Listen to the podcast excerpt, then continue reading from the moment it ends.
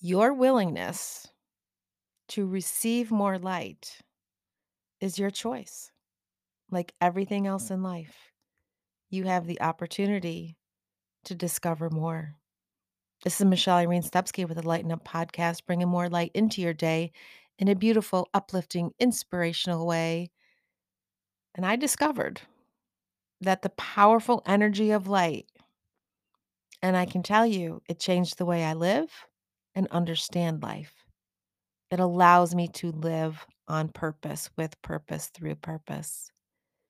I've been led by this light for a long time, but I didn't always know it or understand it.